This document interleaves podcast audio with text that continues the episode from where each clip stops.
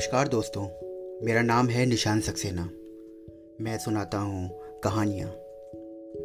आइए सुनते हैं आज की कहानी, जिसका शीर्षक है माँ सी माँ।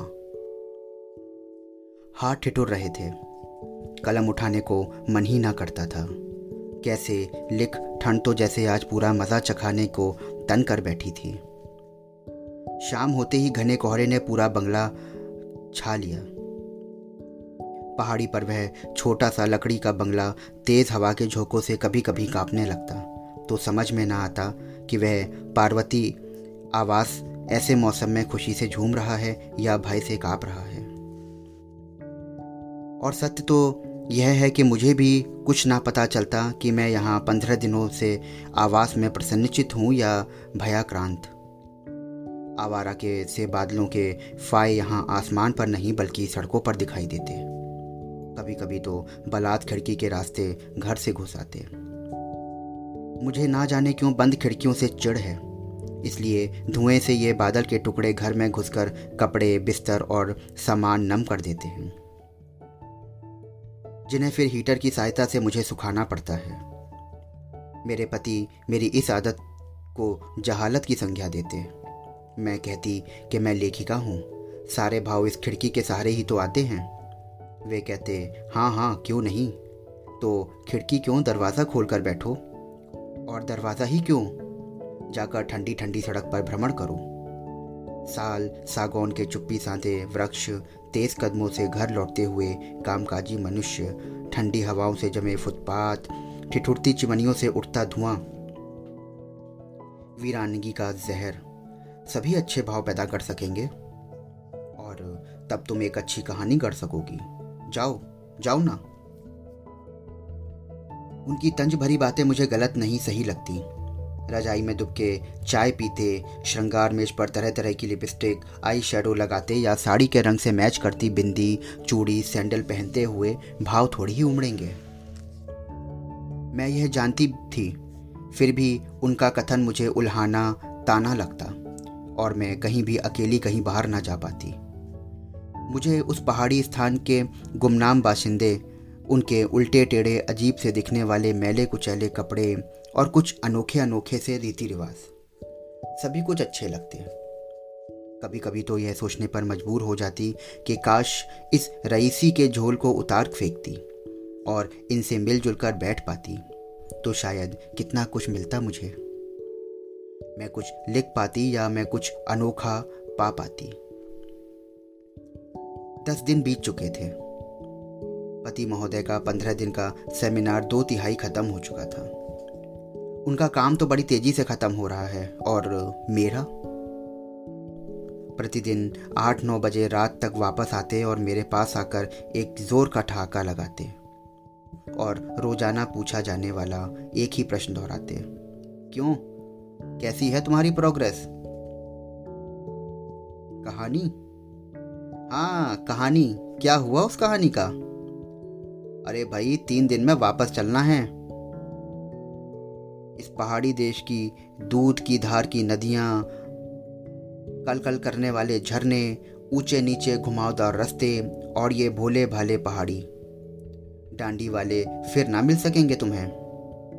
यह गुलाबी दमकते रंग वाली दो मोटी मोटी चोटी वाली पहाड़ियाँ, पहाड़ी रूपसियाँ।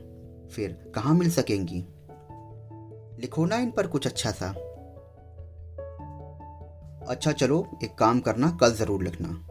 मैं देर से आऊँगा और लंच, डिनर सब वहीं लेना है। यार, लोग मज़े में आ गए तो जम जाएगी। पार्टी, तुम समय का सदुपयोग करना। खा पी कर सो जाना, बैठ कर लिखना, इस पहाड़ी प्रदेश की यादगार रहेगी। पति का अपूर्व प्रोत्साहन समय और वातावरण भी कुछ ना लिखा सके। इससे बुरी बात और क्या होगी कि मैंने मन ही मन फैसला कर लिया कल। अगले दिन यह काम पर चले गए मैं खिड़की के से उनको जाती हुई धुंधली आकृति को मुग्ध होकर देर तक देखती रही। चौड़े कंधे, ऊँचे बलिष्ठ देह, चक्कर कार रास्ते से गुजरते गुजरते आँखों से ओझल हो गए। मैं धीरे धीरे वापस आई तो खूटी पर पड़े अपने ओवरकोट पर निगाह पड़ी। यंत्रवत से हाथ उठे और उसे तार उतार कर मुझे पहनाने लगे। मैंने ताली का गुच्छा उठाया। बाहर निकलकर दरवाजे पर ताला लगाया और धीरे धीरे उत्तरी सड़क पर उतरने लगी। एक तरफ़ पहाड़ और दूसरी तरफ़ झरने। पेड़ पौधों के नज़ारे, भीड़ बकरियों के घास चढ़ते ऊँचे नीचे बढ़ते झुंड धड़धड़ाता हुआ पहाड़ी नाला। बाप रे, कितना शोर करता है ये सब। बंधे हुए रास्तों में भी। और उफान तो देखो। एक बार की प्रगति के अद्भुत सम्मोहन से बहक गई और कुछ देर तक वहीं ठगी सी खड़ी रह गई। थोड़ी दूर और बढ़ी तो देखा कि कुछ लोग अपनी पारंपरिक वेशभूषा में नृत्य कर रहे हैं। मेरा कला प्रेमी भावुक मन वहाँ रम गया। बैठने का स्थान भी मुझे वहाँ मिल गया कुछ देर में बैठ गई। बैठते ही मैंने नोट किया कि मेरा कुत्ता टॉमी मेरे साथ है। मुझे यह बहुत अजीब लगा, क्योंकि मैं तो इसको अंदर बंद करके आई थी। फिर एकाएक कुछ सांत्वना भी मिली। चलो अच्छा है। साथ रहेगा पहाड़ पर तो शाम भी जल्दी उतर आती है। वापसी में डर नहीं लगेगा। यही सोचते सोचते मैं कुछ और आगे बढ़ने लगी। धीरे धीरे वातावरण शांत सा होने लगा और संध्या घिरने लगी। सभी अपने अपने घरों में जाकर निश्चिंत से होने लगे। मैंने भी वापस आकर छोटी छोटी झोपड़ियाँ देखी और मैंने देखा कि वहाँ पर रास्ता बिल्कुल खत्म हो गया है। एक झोपड़े में छोटे से द्वार पर एक सात आठ साल का बालिका मूड़ा डाले बैठी थी। वह बड़ी उग्र निगाहों से रास्ता देख रही थी। मैंने अपने आप को रोक ना सकी और मैंने उससे पूछा, बेटा, किसकी रास्ता देख रही हो? इस पर वह फूट कर, फूट पड़ी और बोली,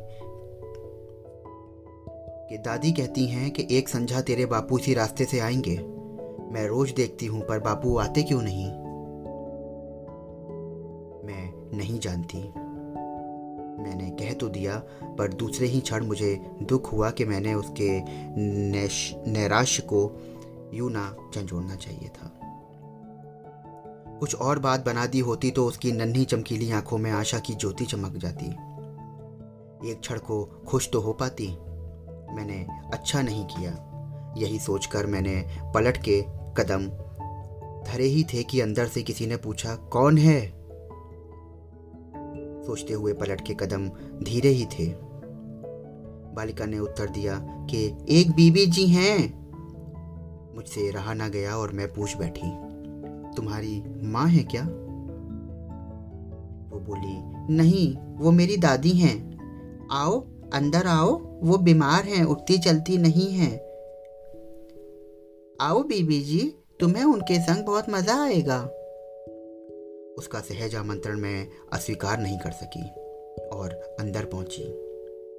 देखा एक मिट्टी के तेल की डिबरी जल रही है और उसके मध्यम प्रकाश में वृद्धा दादी गुदड़ी में छिपी पड़ी हैं। कैसी तबीयत है? मैंने प्रश्न किया। उसने कहा, बस खत्म ही हो जाऊँगी, पर सोच तो यही रही हूँ कि मेरे पीछे लाली का क्या होगा। बस्ती के लोग अच्छे हैं, पर इसका दुर्भाग्य से चैन नहीं लेने देगा। ऐसा क्यों कहती हो बड़ी अम्मा? दादी ने गहरी सांस खींचते हुए कहा, बेटा, ऐसे बालकों का कोई जीवन नहीं। इनके किसी का प्यार नहीं मिलता। इन्हें समाज स्वीकार नहीं कर सकता, पर फिर भी इन्हें जीना होगा। ये नन्हे मुन्ने फूल तो हैं, पर किस बगिया के हैं कोई नहीं जानेगा।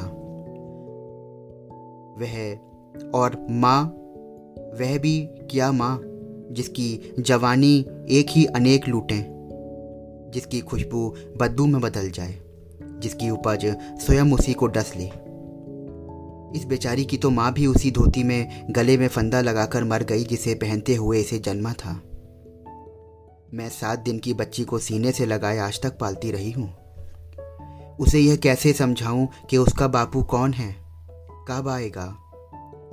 अरे, वो तो बेचारी सुबह से ही मूड़ा डालकर दरवाजे पर बैठी बापू का इंतज़ार करती रहती है। कहानी वाकई बहुत दर्दनाक थी। मेरी आँखें गीली हो गईं। इतने में मैंने देखा कि कुछ और बच्चे भी वहाँ आ गए। सभी बोले बाले छोटे छाटे और मुरझाए हुए। लगता था कि वही छोटी बालिका कौतूहलवश उन्हें बुलाकर ले आई थी। उन्हें देखकर वृद्धा ने फिर से कहना शुरू किया, यह सब ऐसी ही संतानें हैं बेटा। इनके किसी के बाप का पता नहीं।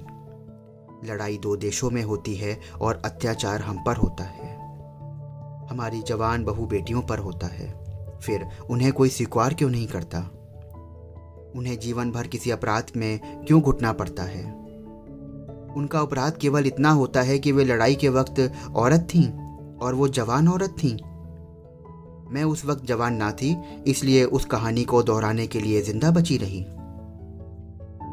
मैंने सब कुछ देखा है इन्हीं आँखों से। मेरे दोनों बेटे मार दिए गए, बहुएँ बर्बाद कर दी गईं। और पेड़ से बांधकर उनको जला दिया गया। मेरा घर लूटा गया और मैं सब कुछ देखती रही। मैं कुछ ना कर पाई बेटा। ना जाने कैसे मैं मेरी ये बेटी बच गई। हफ्तों बाद जब ये मेरे को मिली तो लाली गर्भ में पल रही थी। लाली के जन्म तक वह बिल्कुल शांत और गंभीर बनी रही। सातवें दिन धोती का फंदा गले में डाल इसी कड़ी से झूल गई। लाली को भुलावा देने के लिए तो मैं ही हूँ। मैंने बात काटते हुए कहा हाँ आप ठीक कह रही हैं। आपने सब कुछ, सचमुच बहुत कुछ सहा है, बड़ी अम्मा। औरत बहुत पवित्र होती है। जिस औरत की पवित्रता यूँ लुट जाए, बस बस छिन जाए तो क्या उसे यूँ साड़ी का फंदा बनाकर झूलना ही चाहिए? मेरी समझ से तो उसे ऐसा नहीं करना चाहिए। उसे समाज से लड़ना चाहिए। उसमें इसका क्या दोष है? हाँ बेटी पर कुछ ऐसी भी हैं जो बड़े घरानों की बहू बेटियाँ, जो सब सह तो गईं, पर उन्हें कोई सहारा ना दे सका। और जो बड़ी हमदर्दी दिखाकर समाज सेवी बनकर आगे आए, वह उन्हें ब्याह कर तो ले गए, पर उनके शरीर से जन्मे, उनके ही हाड़ मास से बने, उनके निरपराध शिशुओं को अंगीकार न कर सके। किसी ने उन्हें अनाथालयों में भिजवा दिया, किसी ने उनको बड़ी दादी, नानी को सौंप कर किनारा कर लिया। वह बेचारी से सख्ती हुई, ममता मन में दबाए अपने कथित पति के साथ आंचल बांधे चली गई।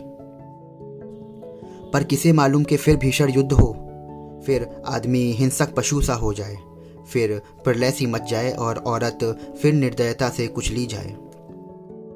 आज मैं ना भी रहूँ तो लाली का कौन होगा?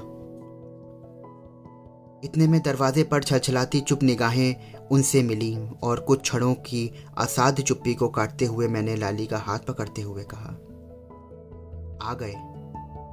देखा ना, तुमने आज ही कहा था कि बापू कब आएँगे? चलो, बापू के साथ दूसरा घर देख कर आए। झिझकती, ठिठकती सी लाली, अवाक, कुछ प्रसन्न और कुछ उदास। धीरे से बोली, दादी को नहीं ले चलोगी? मैंने कहा, दादी को कल ले चलेंगे। आज तो तुम ही चलो तो ठीक रहेगा। पर हम दादी को कल पक्का लेकर चलेंगे। अबोध बालिका ने अब स्पष्टीकरण कर चुका था। मैंने कहा कि ठीक है, हम दादी को ज़रूर लेके चलेंगे, और अब वह मेरी उंगली पकड़कर चल पड़ी। टॉमी भी दुम हिलाते साथ ही हो लिया। दो चार कदम चलने के उपरांत लाली ने एकदम से मेरा हाथ छोड़कर इनका हाथ पकड़ लिया और बोल पड़ी, बापू, मैं इनको क्या कहूँ? इन्होंने चौंकते हुए कहा ए? इनको? इनको और क्या कहोगी बेटा? इनको तुम माँ कहो, ये तुम्हारी माँ है। मेरे होठों पर अलसाई सी मुस्कान उभरी। माँ, मौसी माँ, एक कहानी की नायिका। तो दोस्तों, कैसी लगी आपको ये कहानी? आशा करता हूँ आपको ये कहानी बहुत अच्छी लगी होगी। तो फिर मिलता हूँ आपसे अगले सप्ताह एक नई कहानी के साथ। तब तक स्वस्थ रहिए, मस्त रहिए। शुक्रिया।